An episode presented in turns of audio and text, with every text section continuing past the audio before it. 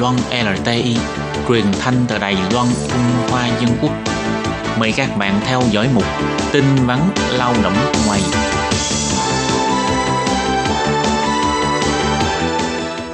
Khi Nhi và Thúy Anh xin chào các bạn. Xin mời các bạn cùng đón nghe chuyên mục tin vắn lao động của tuần này.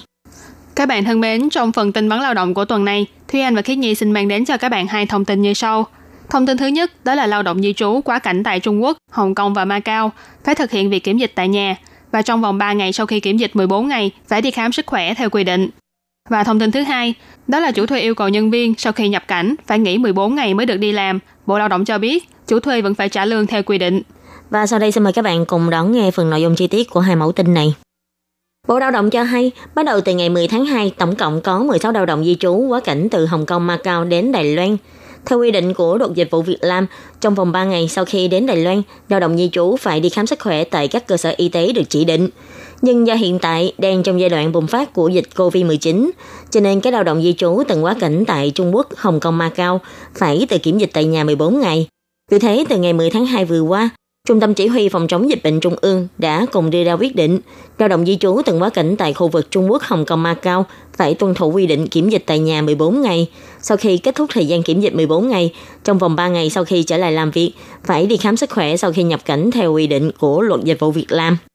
Bộ Lao động cho biết, lao động di trú từng quá cảnh tại khu vực Hồng Kông, Macau và Trung Quốc phải tuân thủ quy định kiểm dịch tại nhà. Lao động di trú không thể ra khỏi nhà hoặc đi làm việc và cũng cấm không được sử dụng các loại phương tiện giao thông công cộng để đến địa điểm kiểm dịch hoặc đi khám bệnh. Nếu lao động di trú không phối hợp thực hiện công tác kiểm dịch tại nhà, tức là đã vi phạm vào luật phòng chống bệnh truyền nhiễm, sẽ bị phạt từ 10.000 đại tệ đến 150.000 đại tệ. Ngoài ra, chủ thuê hoặc công ty môi giới được ủy quyền nếu không hoàn thành trách nhiệm quản lý, chăm sóc cuộc sống cho lao động di trú, sẽ vi phạm vào quy định tại khoản 9 điều 57 của luật dịch vụ việc làm, xử phạt từ 60 đến 300 ngàn đại tệ. Và theo quy định tại điều 72 của luật này, có thể sẽ bị hủy bỏ giấy phép thuê mướn lao động và không được phép xin thuê lao động nước ngoài trong vòng 2 năm. Và tiếp sau đây là thông tin thứ hai. Có một số chủ thuê đưa ra yêu cầu đối với nhân viên vừa đá máy bay về hoặc đến Đài Loan đều phải ở nhà tự chủ quản lý sức khỏe 14 ngày rồi mới được đi làm. Về việc này, Bộ Lao động cũng nói rõ, người lao động nếu chưa bị nhiễm bệnh viêm phổi COVID-19 và cũng chưa từng nhập cảnh hay quá cảnh từ Trung Quốc, Hồng Kông, Macau để đến Đài Loan, mà chỉ vì chủ thuê cho rằng người lao động từng ngồi máy bay và đi làm ngay sau khi về hoặc đến Đài Loan có thể sẽ trở thành lỗ hổng trong công tác phòng chống dịch bệnh, nên yêu cầu người lao động không được đi làm, chứ không phải do người lao động từ chối làm việc. Trường hợp này được quy vào dạng chủ thuê trì hoãn tiếp nhận phục vụ của người lao động, cho nên chủ thuê vẫn phải trả lương cho người lao động. Trung tâm Chỉ huy Phòng chống dịch bệnh Trung ương công bố, bắt đầu từ ngày 7 tháng 2, công dân Đài Loan hay những người nước ngoài đã có thể cư trú tại Đài Loan. Trong vòng 14 ngày trước khi quay về Đài Loan, nếu như từng nhập cảnh hoặc sinh sống tại các khu vực như Trung Quốc, Hồng Kông, Macau, sau khi quay lại Đài Loan thì phải tiến hành kiểm dịch tại nhà 14 ngày. Và sau ngày 10 tháng 2, tất cả những ai đã từng quá cảnh tại Trung Quốc, Hồng Kông và Macau nhập cảnh vào Đài Loan đều phải kiểm dịch tại nhà 14 ngày.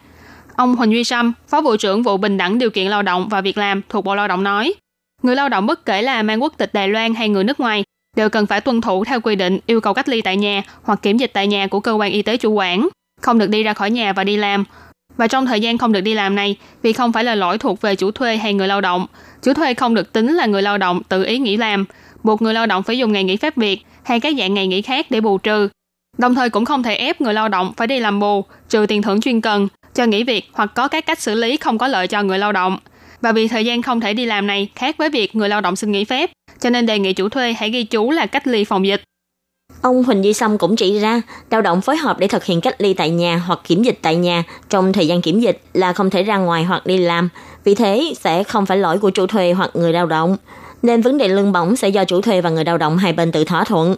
Nếu người lao động chưa từng bị nhiễm bệnh viêm phổi COVID-19 và cũng chưa từng nhập cảnh hoặc hóa cảnh tại Trung Quốc, Hồng Kông, Macau khi đến Đài Loan, nơi mà người lao động di trú đáp máy bay đến Đài Loan không thuộc địa điểm cần phải quản lý của Trung tâm Chỉ huy Phòng chống dịch bệnh Trung ương, mà chỉ vì chủ thuê lo lắng việc người lao động đi làm sẽ ảnh hưởng đến mình, yêu cầu lao động không được đi làm, trong khi lao động vẫn đồng ý cung cấp sức lao động là do chủ thuê tự trì hoãn việc tiếp nhận phục vụ lao động nên chủ thuê vẫn phải trả lương cho người lao động. Và các bạn thân mến, vừa rồi là bản tin vắn lao động của tuần này. Cảm ơn sự chú ý lắng nghe của quý vị và các bạn. Thân ái chào tạm biệt và